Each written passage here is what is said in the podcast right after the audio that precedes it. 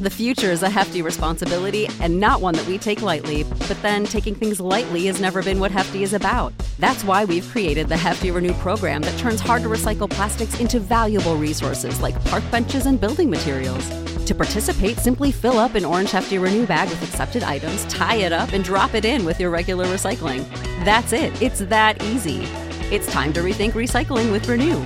Particular valued resources may vary by geography. More info available at heftyrenew.com. Save big money on your outdoor project now at Menards. We have everything you need to keep your outdoor power equipment running smooth so you can keep that lawn in tip top shape or enjoy some time on your boat. Right now, all FVP, lawn and garden, and marine batteries are on sale through May 5th. Check out our entire selection of FVP batteries today and view our weekly flyer on menards.com for more great deals. Save big money at I am professional wrestler Chris Rex, and if you're hearing my voice, that means you're listening to the Bear of Texas podcast. What is up, beauties? Welcome to another edition of Into the Net FC, the soccer talk discussion segment of the Bear of Texas podcast. This is the Bear of Texas reporting live from an undisclosed location. We are fresh off the World Cup discussion over the venues for the 2026 World Cup. Tonight, Steve is back, and we are going to talk about EPL Week 22. Steve, another major shocking week, shall we say? Yeah, I mean, you know, quite a few big talking points. Which match do you want to start with? Well, well, just another another good question right right there. Shall we go ahead and start with well the first one that we both got wrong? Let's go and start with Wolverhampton and Arsenal. This was a game that Arsenal was just absolutely bossing in the first half. They were just absolutely dominant, totally carrying play. Uh, really nice goal from Pepe uh, early on in the first half, and you know they were really on the front foot. David Luiz gets a red card in injury time. Uh, Neves converts the penalty for Wolves. So, in spite of all of that dominance and uh, carrying plays it's one to one. But almost more importantly, Arsenal is going to be down a guy. So all of a sudden, uh, Wolves start carrying the play a little bit, and then uh, João Moutinho, he hits an absolute bomb from 30 yards out, upper left corner of the net. Just an absolute howitzer.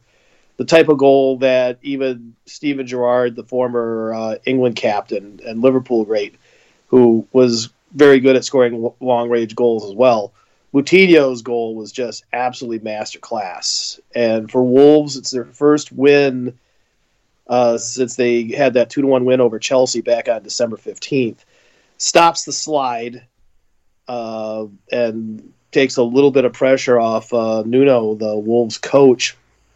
But uh, and then um, as Arsenal's trying to get back into the game, uh, the the Arsenal goaltender Leno, he's trying to race Adama Traore, and that Spaniard's got serious wheels for a guy who's as big and burly, who really looks more like he should be playing rugby rather than soccer. Uh, that pace just made Leno do something that was just absolutely stupid. He handled the ball, clearly handled the ball outside of his area, straight red. He's gone. Uh, Arsenal had a late threat in injury time to tie the game. Wolves hung on for the win. So Arsenal not only loses the game, but because of those red cards, Luiz and Leno are not going to be eligible to play in this weekend's game.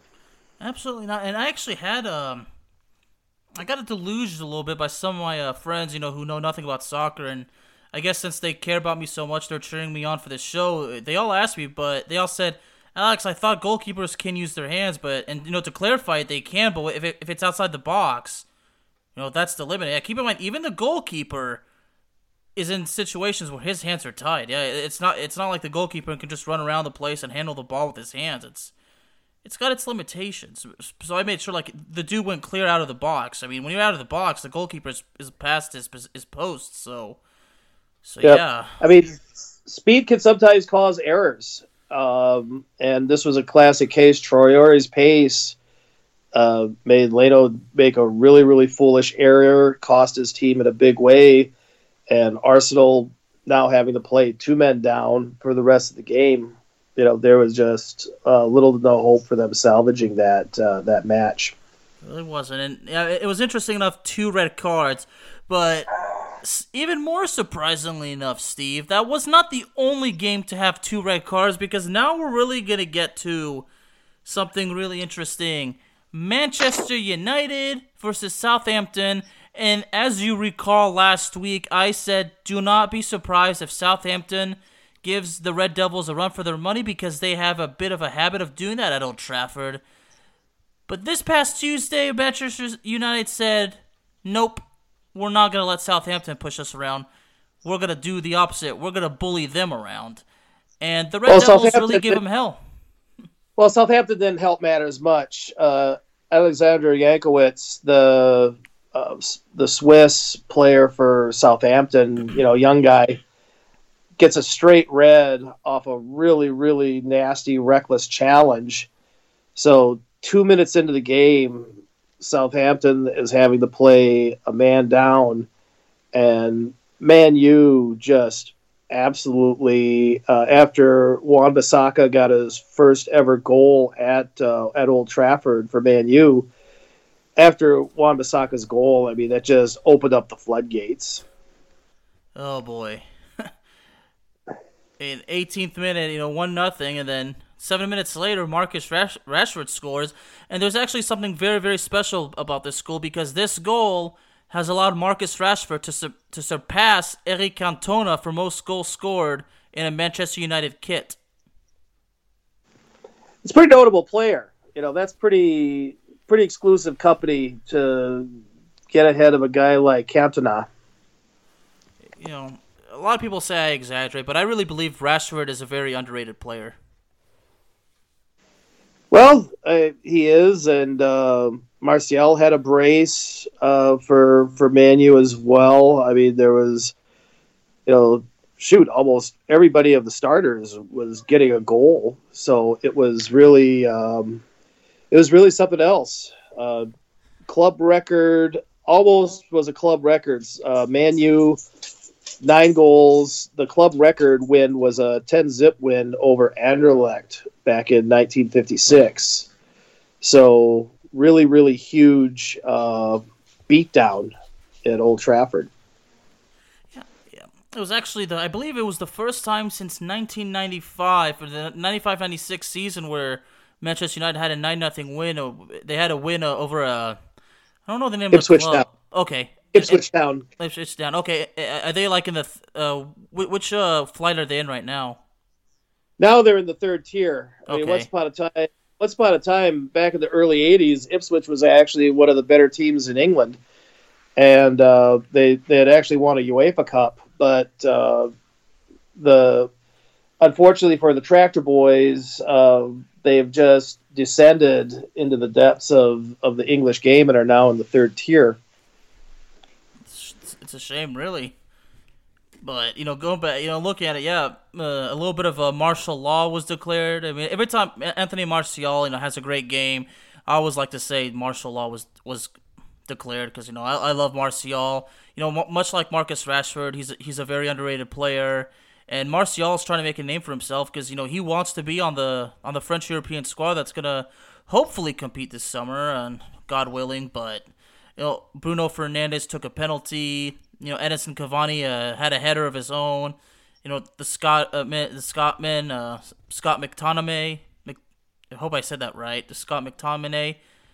You know, yeah, like, like you said, everybody had it, and you know, two minutes in the game, you know, a, a straight red card, and this was actually a, a, a young player who hasn't actually started a game in quite a long time, and he finally gets a start, and you know, less than two minutes into the game, you know, he screws it up. Well, and the ugly side of this also too, though, is that you know this poor young man. I mean, yeah, it was a bad foul and everything, but what's not cool is that this guy has been getting abused racially online. Um, he's Swiss, but he's of Cameroonian origin, and uh, you know, poor young man's been getting racially abused big time on social media. Um, once again, unfortunately, raising its very ugly head in this situation. racial abuse has actually been a problem. You know, just uh, after Manchester United lost to Sheffield, uh, Marcus Rashford and Anthony Martial, I believe, uh, suffered racial abuse of their own. You know, and, and unfortunately, you know, p- people just don't grow up. You know, and unfortunately, it, it's gotten part of the game. You know, the racism is just so ugly, but. But you know, for those guys, you know, stay strong. You know, ignore the idiots. You know, they're trying to get in your head, and don't let them do it. So now we move on, and we get to Sheffield versus West Brom. Well, Sheffield uh, certainly trying to pick up as many wins as they as they can, so they t- pick up the win. And unfortunately, the the win uh, doesn't do still doesn't do them any favors. They're still uh, the very very bottom. They're still quite a ways back. Uh, Phillips gets the early goal for West Brom. Um, Bogle uh, equalizes for the Blades, and then uh, Sharps gets the gets the winner. Uh, pounces on a loose ball in the box and buries it. But uh, you know, precious win for for Sheffield United. But uh, but the three bottom clubs, uh, Sheffield United, West Brom, and Fulham. I mean, they're really starting to have their work majorly cut out for them as far as if any of those three even have a prayer of avoiding the drop. And we'll get into the reasons for that when we go into some of the other results. Yeah, because you know we're now getting into the it's it's getting more crucial by the freaking week. I mean, you know, it's it's coming to the point where you know the fun and games are over. It's time to be serious now, like more serious than ever. It's like basically in the NFL when, when when you're past week twelve, you're past Thanksgiving, you're in the month of December. You you got to win out the games. But I mean, Sheffield United right now, 11 points from just three wins. West Brom, 12 points. Uh, Fulham at 14. So the 17th spot now, Burnley is at 17th. They're at 22 points. So if you're Sheffield United, you're a full 11 points behind, you know, trying to, you know, get to that uh, life vest that represents the 17th place. So, um, then, uh, as far as uh, other results from the bottom half, uh, Newcastle loses at home to Crystal Palace. Uh, there were two really nice goals in this game. Um, Shelvey for Newcastle scored off a really nice half volley. Uh, Riedewald hits a really, real uh, howitzer from 20 yards out that's partially deflected. And um, you know, just a really, really, you know, it was a good result for for Crystal Palace. Fairly entertaining game. Absolutely, absolutely, and you know it's one of those games with, with the situation and the concept and, and just the results are just so quite unusual. I mean, you you see games like this every now and then, but I always feel like you know it's that kind of game. You know, within two minutes, you know, you know, first blood is drawn, and then the team you know scores two unanswered, and it's in a span of less than five minutes, and then the rest of the game is just you know fighting tooth and nail, just you know to put the ball in the back of the net. But yeah, Crystal Palace really actually needed that win. So good win for them. Um, Villa loses one three at home versus West Ham. Um, so Jesse Lingard, uh, on loan from Manchester United, all he does in his first Premier start in 13 months, he scores a brace for West Ham, and or excuse me, uh, yeah, for West Ham, and he just absolutely worked really, really well with Antonio and Cresswell in the midfield for West Ham. Very creative. Um, Souček got uh, the other goal for West Ham. So uh, big win for the Hammers. You know, so they stay in fifth spot and they're within striking distance of trying to get up into the top four. Villa tough loss at home. Uh, Watkins gets a goal on a nice feed from Grealish, but the Villains slide down to ninth. But still, big win for West Ham to go up to the West Midlands to get a win at Villa Park.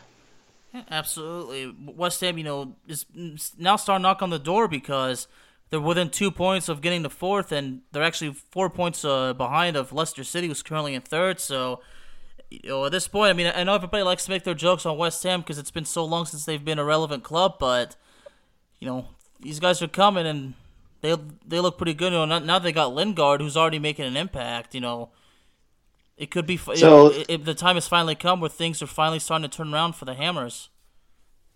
Well, he he keeps playing like this. You know, the the suits at West Ham may may see if they can make that loan something more permanent because let's face it, Lingard just was not getting any playing time um, with with Man U.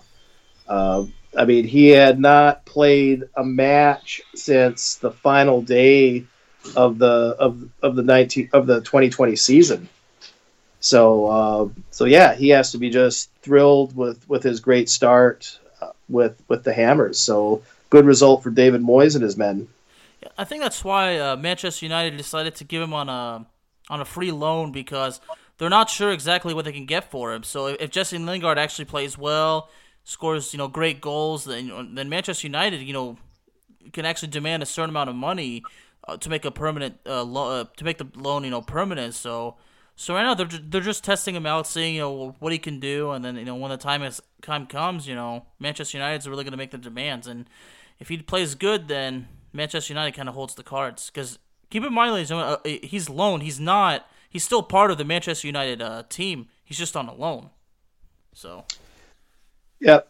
And then um, the other big shocking result of the day: Liverpool losing at home to Brighton Oh boy. Liverpool, Li- Liverpool, boy, a lot of a lot of different numbers you can throw out at this. Uh, Liverpool, they had actually at one point they had gone 68 home games in the EPL without a defeat at Anfield, and then they lose to Burnley. Now they've lost a second in a row. Um, Liverpool, actually, in the midst of all this, they haven't won at home since December 16th. Um, and uh, yeah, I mean it's just a really really bad stretch. Uh, and, and and two, this loss to to Brighton, this wasn't like the Burnley loss. Burnley was a smash and grab. Liverpool had outplayed Burnley. Uh, Burnley scored on one of their few chances that they had.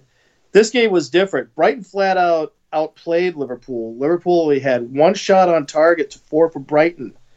Uh, and total shots on goal, Brighton had more shots on goal. Um, Kelleher, the replacement goaltender for Liverpool, he didn't have a bad game. Um, he had to substitute for Alisson because uh, he was out ill. But uh, but after the game, Jurgen Klopp said that his team just looked tired mentally. Well, after this really awful performance against Brighton, now they who who gets to come to Anfield right now? Manchester City now is going to be coming this weekend, and you know with the very very real possibility of losing three in a row at Anfield because Manchester City they're not missing a beat. No De Bruyne, uh, no Aguero, no problem still, and um, what can you say? But for but for Brighton, uh, hats off to them. They played a really really good game, and um, it also helped a great deal with uh, getting them more into the safety zone. Uh, Brighton's unbeaten now in four games. Uh, Steve Alzate, uh, ball basically kind of deflected off of him and into the net. Uh, wasn't wasn't a, a score that's going to make goal of the week, but still, you know, the goal counts, and um, you know, just a massive result for for Brighton. And uh, it's their first win in 13 meetings with Liverpool since the FA Cup back in 1984. Yeah, things are just not going well for the Reds. I mean, the injuries are still there, and you know, like you said, Jurgen Klopp said that they're mentally tired, and to have this string of bad results, you know, before a big game against Manchester City, who's red hot despite missing two key players, like you mentioned, De Bruyne and Sergio Aguero. I mean, oh well, boy.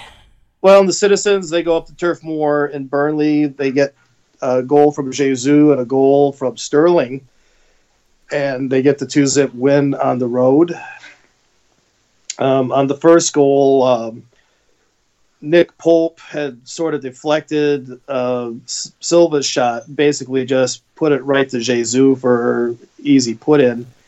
And uh, for the entire game, uh, Manchester City's defense was just a blanket. Burnley did not have a single shot on goal the entire 90 minutes. Seems that Manchester City is obviously proven a point. They they want the EPL title, and with Manchester United chasing them right now, I mean they're they're gonna stop at nothing. If Liverpool loses at home to Man City, they're not going to overcome that. They're not going to be able to be a factor to win the EPL. Uh, the the question will be if they can hang on and try to get one of the four European spots. I think at this point that seems to be what Liverpool's going to be playing for. But especially, especially if they lose this weekend to, to Manchester City, it, it just about slams the coffin shut on the Reds to defend their title. It's unfortunate, but very true. But now we move on to Leicester City and Fulham. Well, uh, the Foxes playing without Jamie Vardy again. Uh, Madison was magistral in this game. Two assists. Um, very, very good game. Uh, goals by Iheanacho, the Nigerian, and uh, Justin, the England defender. They get the goals for the Foxes. So they get the two zip win down at Craven Cottage. and they need it because full. Uh, excuse me, Leicester City. Oh, in third, you know, two points behind the the Red Devils. You know, who are, who of course in second place. And I'm, I'm actually still amazed, and, and they're lucky to still be in second place, Manchester United, because you know last week the the draw against Arsenal and then everything like that, and then Leicester City uh, losing. So you know, Manchester United's been lucky, but they know that the luck is likely to run out. So they got they got to do themselves the favors. They can't let anybody else do them the favors. So they got to win. So, but that that brings us to Everton and Leeds United. good game for the Blues. Uh, goals from Sigurdsson and Calvert Lewin. His 12th goal of the year. He's only behind Mo Salah, who has 15 for leading the EPL in goal scoring. But uh, very good win for Carlo Ancelotti's men going up to Yorkshire to get the win. Uh, Raphinha makes the game a little bit more interesting for Leeds. Leeds actually was dominant in the second half on this. They had lots and lots of chances uh, to try to put this in. Uh, their uh, Swedish goaltender Olsen, he had to sub in for uh, Jordan Pickford, who's out with a rib injury, and uh, Olsen played a really, really solid second half and goal to help preserve that win for Everton. Know, and for Everton, they needed they needed this win because the last uh, two games uh, did not end did not end so well. They they suffered the uh, the, they made the surprising two nothing loss at home to Newcastle. In the in the game prior, they suffered a you know it was a draw against Leicester City, which was also at home. And they had been coming off uh, the two nothing win against Wolverhampton, and before that, though, it was a one nothing uh, loss at home to West Ham. So, still, it's it's it's not really been the best month for uh, for Everton, but and it was not long ago. I mean, I, I, I if I remember correctly, at the beginning of the season, Ever wasn't Everton the, like the, the best team in the EPL. They were out of the blocks fast. Yeah, and now and, and, and now you know they were they were hot at first, but you know They've had a couple. not- they, they've had a couple of uneven results here in the last four weeks, but uh, but still, it was a good good win to get. I mean, especially with Leeds, and we all know how offensive uh, and how open of a game uh, the Yorkshiremen play. So it was a very very very good win for Carlo Ancelotti's guys. Um, that kind of brings us to today: Tottenham hosting Chelsea uh, if possible, Tottenham looked even more impotent than Liverpool did in their home loss. Uh, Chelsea just looks like a whole different team under Thomas Tuchel. A lot more energy, a lot more pace. Um, they're putting a lot of play down the right flank uh, with Reece James and uh, Hudson Odoi. So they're really they're really making hay out of going down the down the right hand side, and um, you know, it really Chelsea really could have could have won even by more. Uh, Chelsea's only goal was off a Jorginho penalty. Um, now people have been kind of ragging on Timo Werner a little bit for not scoring, but he did the next best thing. He drew the penalty where he was fouled by Eric Dier. So that that allowed uh, Jorginho to be able to take the penalty for Chelsea, which he converted. And um, they pretty much put her in cruise control. Tottenham had a very, very late chance uh, that Mendy was able to save for Chelsea, but um, but for, but for the most part, very workmanlike win. Uh, for Tottenham, that was their third straight loss. But uh, for Chelsea, after all their problems, and now that Thomas Tuchel has taken uh, taken over the reins, now Chelsea has kind of climbed its way up to sixth. They have, while Tottenham is just falling and falling and falling. You know, it wasn't that. It feels like it's been forever, but it really wasn't that long ago. Tottenham was number one in the EPL. That's right. Yeah. You know, went from the number. I like to say it like in this case. You know, go from the they're in the number one seed, and now they're down to eh, well, now they're down to eighth place. But you know, in EPL it doesn't it doesn't work like that. But you know, going from first place to eight to eighth in in a matter of like a little over a month or so. No, it might have been a little bit longer, but man, it's just There's obvious just been to so- me. I'm sorry. Yeah, there's just been there's just been so much movement, so much movement in the standings. It's just been nuts. It's it is nuts, and but honestly, it's it's good because you know it's it's what keeps everything so interesting. But you know, with Harry Kane, you know, still out for probably at, least you know three, four, three or four weeks, you know, the the momentum the momentum is is really faltered. You know, and a lot, a lot of people actually predicted this. I mean, I, you got to keep in mind a lot of people out there really despise Jose Mourinho, and you know everybody thought you know he probably started out great at first, but then you know the ego kicks in, and you know everything like that kicks in, and then Tottenham starts to fall down. A lot of people are saying it's that that's what's going on. I mean, I, I can't say for sure. I mean, I, I haven't really been listening to what Jose Mourinho has been saying or what's really been going on with Tottenham as far as things like that, because you know it's definitely not what's going on at Manchester United as far as I know, but. For Tottenham, you know, despite that, you know, Harry Kane and, and um, Son Heung Min are still both tied with 12 goals, which is, you know, right now a four way tie for the second highest score in the Premier League. And Dominic Calvert Lewin and Bruno Fernandes are also at 12. So, yeah, but Well, it's it's clear Tottenham uh, they really miss Harry Kane to, to be working with Son on the counters, but uh, it it was just rather ridiculous after the game. Uh, Mourinho was moaning on what a poor job uh, Marriner, the referee, had done, and it's like, no, you guys were simply outplayed. he says, no, no, that was that was that was not a penalty that he called, and I disagree. I think it was a foul, and um, you know he he had his team that was just so far back. I mean, Son hardly had a whip of the ball today. Nobody was getting him any service of the ball, but Tottenham was playing back, you know, so deep.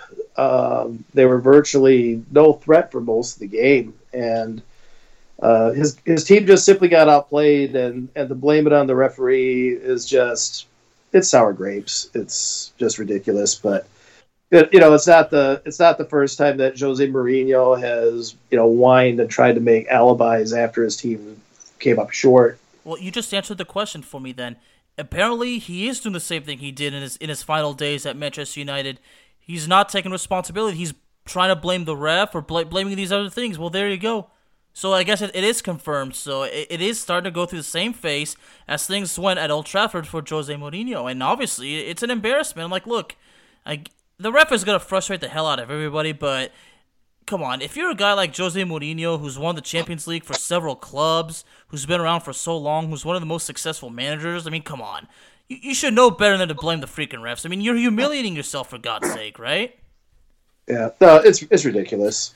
It is. I mean, look, look. You know, even the great managers are gonna are, are gonna make mistakes. I mean, they're not always gonna win. But for say, like, come on, the referees did this and that. I mean, come on, you're Jose Mourinho. You're one of the best guys you know out there.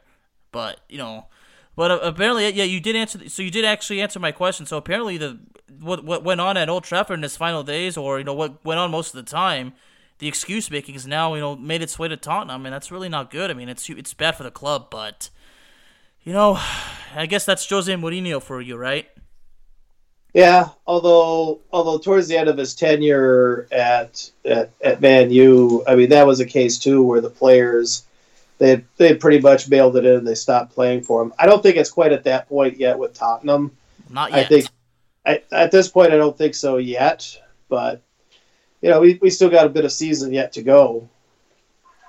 Well, I, I tell you what, if at the end of the season, if Tottenham is nowhere close to being the top four, then I think we could say then sometime during the span, the players have officially given up, and the Tottenham's management, they're gonna have to make a choice. But you know, firing the guy, you know, after him being around this long, it's not good. But you know, whatever they do, they gotta do it. But now we get to the preview for match day number twenty-three. We'll go and start with Aston Villa and Arsenal. Should be an intriguing match. Um, Grealish with his uh, attacking flair and ability to feed the ball to people versus Arsenal, um, who's they're going to be, you know, again down Leno and, and Luiz in this game. Um, this one I'm actually going to pick Villa at home in this one. Really? Okay. Well, okay. You, you, judging from the humiliating and very frustrating loss the Gunners suffered last week, I mean, you know, losing two guys, you know, it's one thing to play when you're one man down, but but when you were two men down, I mean, huh, the frustration, the pressure, well, it's doubled. So, but I I, I think you know Aston Villa certainly has the win, but uh, at least I, I should say they're definitely have an advantage, but. But don't be surprised if Arsenal comes in. You know, they're obviously they're licking their chops and they want to win. So don't be surprised if Arsenal tries to put up a fight. But Aston Villa can certainly take the win. Burnley versus Brighton. Who would have thought that these are the two teams that have both beaten Liverpool at home, and they're playing each other now? Um, Well, there's a PD contest. so the the B and B's. Um, I'll tell you what. I'll actually take uh, Brighton in this one on the road. They looked so impressive against Liverpool. Again, they flat out outplayed them. So I'll I'll take Brighton to get the win up at Turf Moor. Okay, I- and I'm gonna take you up on it. I agree with you. I'm gonna go with Brighton. Brighton wins two nothing. Okay, uh, Newcastle hosting Southampton. Oh, boy. Uh, t- two teams that have been kind of down more than they've been up. Um, I think Southampton is due for a good game. I think after that total ass kicking they suffered at Old Trafford, my hope is is that uh, I would, I think that they will rebound against Newcastle. I think Southampton will get the win on the road at Newcastle. I think I'm gonna go with. I think Newcastle understands what Southampton went through, but they got to. But Newcastle's then's gonna re, they're gonna remind themselves. Well, we are not Manchester United. We're not gonna put nine points and keep a clean sheet against Southampton. But but I think Southampton does pick up the win. Southampton's humiliated, and when you humiliate humiliated that bad, you're coming to the next game. You're looking your chops. You are hungry for a win. And I think Southampton takes the win. Fulham hosting West Ham, London Derby. Uh, as well as the Hammers looked at Villa Park, I'm going to go with the Hammers in this one. Me too, and I think Jesse Lingard is also the difference maker in this game. Man U hosting Everton uh, should be a Oh, really entertaining, very entertaining match. Uh, this will be a fun one to watch on Saturday. Um, I'll take Man U in this one. I think they're feeling it right now. So I think the Red Devils beat the Blues. Go, yeah, Man U wins three to two though. I mean, don't count out Carlo Ancelotti's men. I mean, and Man U's really not the best team at home. I mean, they're a better team on the road than they are at home. And this, and they, they already took care of Everton on the road, so and I'm sure they would love to beat Everton uh, at home this time. So you know, to, to seal the sweep. So I'm gonna go with Red Devils, but it's it's not gonna be a walk in the park. I'm gonna go with a three two win. Tottenham, I think, should get healthy against West Brom. Um, I think after the really awful performance today against Chelsea, I think the Spurs get the win at home on Sunday morning. Yeah, I agree. I think Tottenham bounces back. You know, it's a two nothing win, but still a lot of work to do. Midlands Derby, Wolverhampton versus Leicester City. I'll take the Foxes in this one. In the battle, in the animal battle between the Wolves and the Foxes, I think I will take the Foxes here. You know, I agree. I agree. Wolverhampton did pull off the win against Arsenal, but you know, again, Leicester City is not Arsenal, so Leicester City is a tougher team. Uh, the question is, uh, do we know if, uh, if Vardy is likely to play, or it has it has not been announced yet? I haven't heard. Okay, so it's I I guess if we haven't heard about it yet, and the game is about three days away. I mean, either if- we don't hear it tomorrow, I think it's gonna go down to a game to a game time decision. Uh, the one that everybody's really looking for this weekend: Liverpool, defending champs, versus Manchester City, the team that now is just really beginning to run away with things in the in the EPL. Liverpool tends to play better against better opposition. I don't know if they're going to have Sadio Mane back. He was still out um, against against uh, Brighton the other day, so. Uh, can Man City make three losses in a row for Liverpool? Tough call. Um, I'm at this point. I'm going to have to just give the ed- give the edge to City right now, based on the respective form of the two teams. Yeah, and I, and I hate to I hate to bust your balls, but yeah, I I, I don't like having to say that Liverpool's gonna get their ass kicked, but if it, it kind of looks like they will, you know, Manchester City, you know, like we mentioned, even though Kevin De Bruyne and, Sergio Aguero are both out with injuries, so far that their absence has not affected Manchester City at all. And Liverpool, all, all, with all the injuries, you know, like that, and you know, suffering two straight losses to smaller clubs. I mean, Liverpool's starting to become a club, you know, the, a club that we're, we're starting not to recognize. You know, it's like their main event status, their dominance, their dominant form is slowly just continually fading away, and Well, Manchester City, you know, might just come in and just take care of business, and Liverpool might be humiliated. well, I've said it before. I mean, teams are though they're not playing like they're fearing Liverpool anymore, so it's just a whole different dynamic. Um, final game on Sunday. Uh, Chelsea makes the trip up to Yorkshire to play Sheffield United.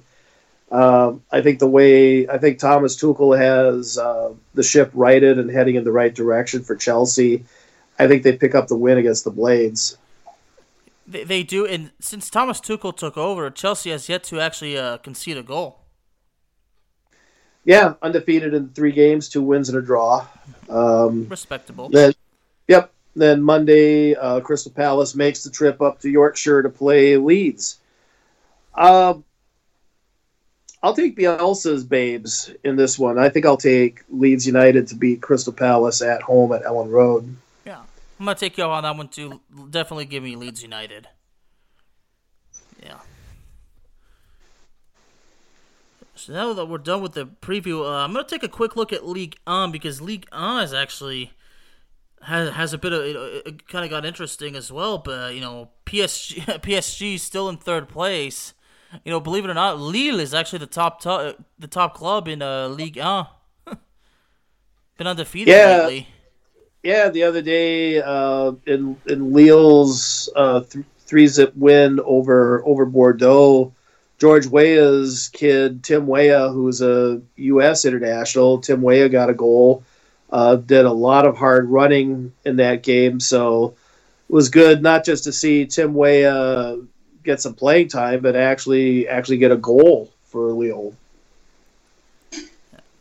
looking at PSG, you know, so, so I'm, I'm starting to think they, they may not win the league. They may not win the Ligue 1 this year. Well, it's just nice to see a, a race. It's nice to see some competition in Ligue 1 for a change uh, between Lille, Lyon, and PSG. Um, you know, it's nice to see a little bit of competition there for a change because, uh, I mean, pretty much since uh, the, the 2013 season, it's just been, been PSG. Uh, there was just the one year when Monaco won it since tw- since 2013. Otherwise, PSG has just owned it. And speaking of Monaco, Monaco's in the top four. Uh, really changed a lot since uh, their uh, horrible season last season. But Monaco's uh, been on a on a tear lately. The you know wins in their last five games. So yeah, PS PSG's PSG's time of you know just taking the title left and right. I think it's finally come to. I think it might have finally come to an end. They're finally gonna have to fight tooth and nail to get it. Yeah, and, and unfortunately, um, Marseille, you know, Marseille just you know continuing to fall. I mean, down to ninth place. It's just they're floundering. They're floundering. Uh, Boas looks like uh, he's getting his walking papers. Um, so, uh, so yeah, it'll be interesting to see who Marseille ends up bringing in to to lead the troops because right now, uh, for Villa, the the Portuguese just is not. It's just not working at the Stade Velodrome, and uh, I mean the other thing that kind of a little interesting stat too. Ever since Mr. McCourt has bought Olympique Marseille, and that he bought them in uh, 2016. Marseille has lost 200 million euros since then. I mean, how the hell does that happen?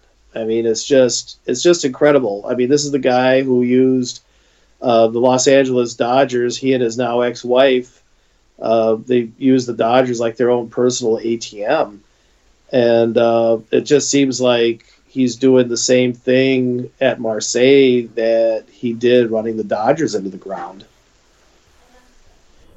It's unfortunate, you know.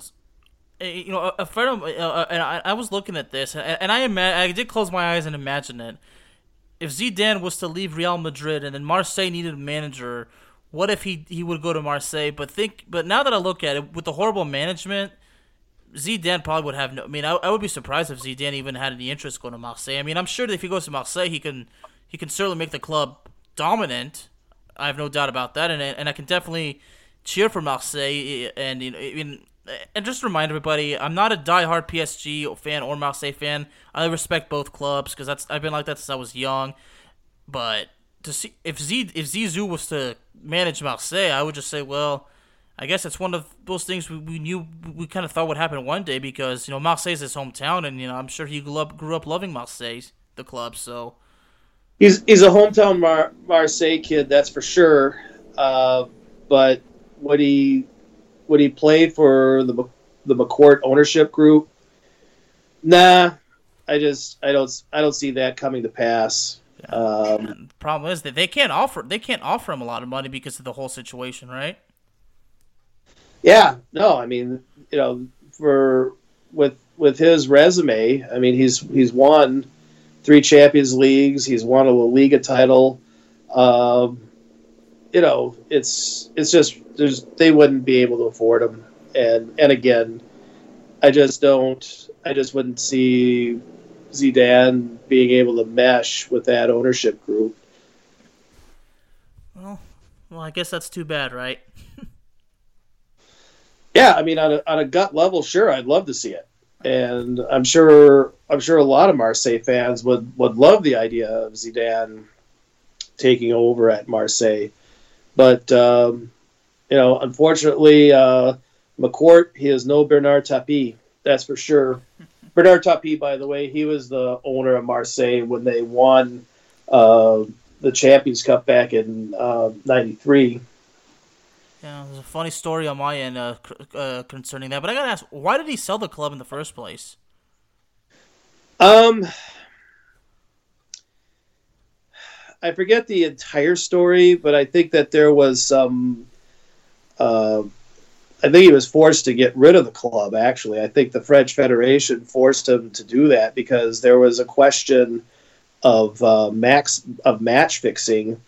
That uh, you know, the year that uh, they won the title, um, there was a rumor. Well, not a rumor, but when they were playing Valenciennes, that they sort of paid Valenciennes to lie down so that they would go with. Um, a different team on the field so that they could rest most of their best players for the final against AC Milan. So that was, as I recall, that's the story that I heard, and I think he had to give up the club after that.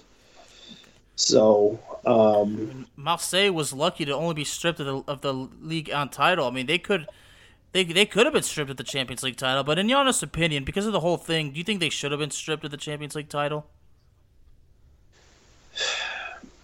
You can make a pretty good argument.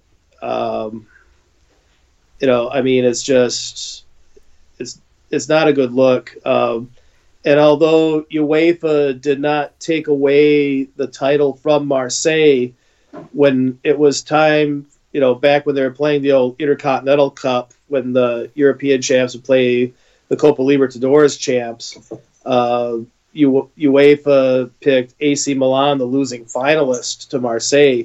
They actually played in the in the in the Intercontinental Cup that year. So because of that, but it's interesting that um, you know after that they they were allowed to to retain their title, but you know for some people you know they feel like there's an asterisk you know next to that win.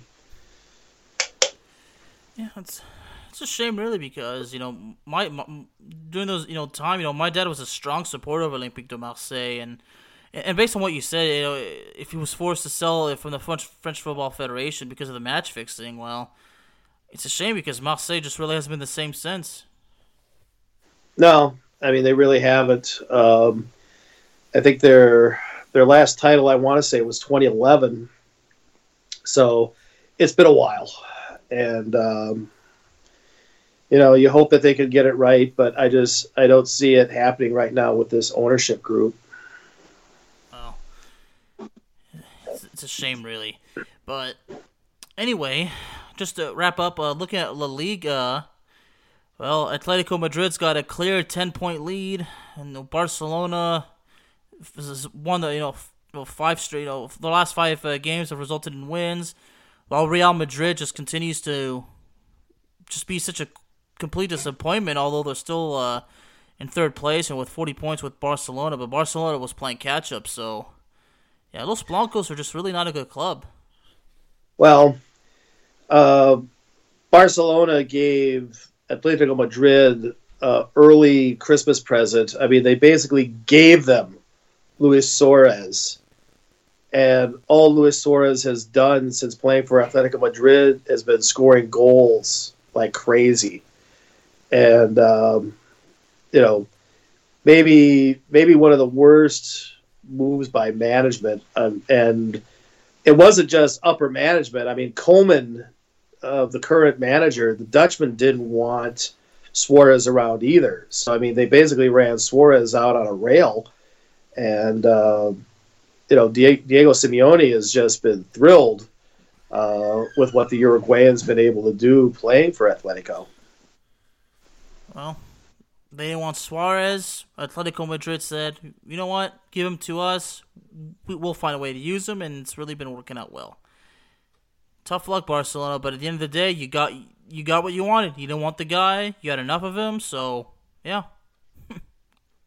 you you can't hate on Atletico Madrid. I mean, they're using the they're using the guy correctly, and you know, and it's paying off for them. So yeah. Yep, no, no question. Anyway, ladies and gentlemen, Into the Net FC is available on Spotify, Apple Podcasts, Google Podcasts, Amazon Music, and YouTube. Steve, as always, it's always an honor to have you on the show. Talking soccer with you is just so much fun. I wish I could do it for hours, but unfortunately, but so far already we've covered all the bases, and I think we are done for the night.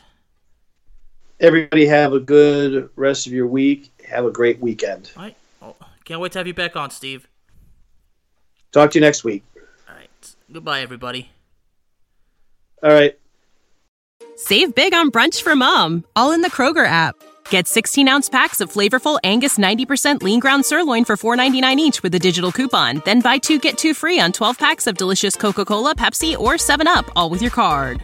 Shop these deals at your local Kroger today or tap the screen now to download the Kroger app to save big today. Kroger, fresh for everyone. Prices and product availability subject to change. Restrictions apply. See site for details.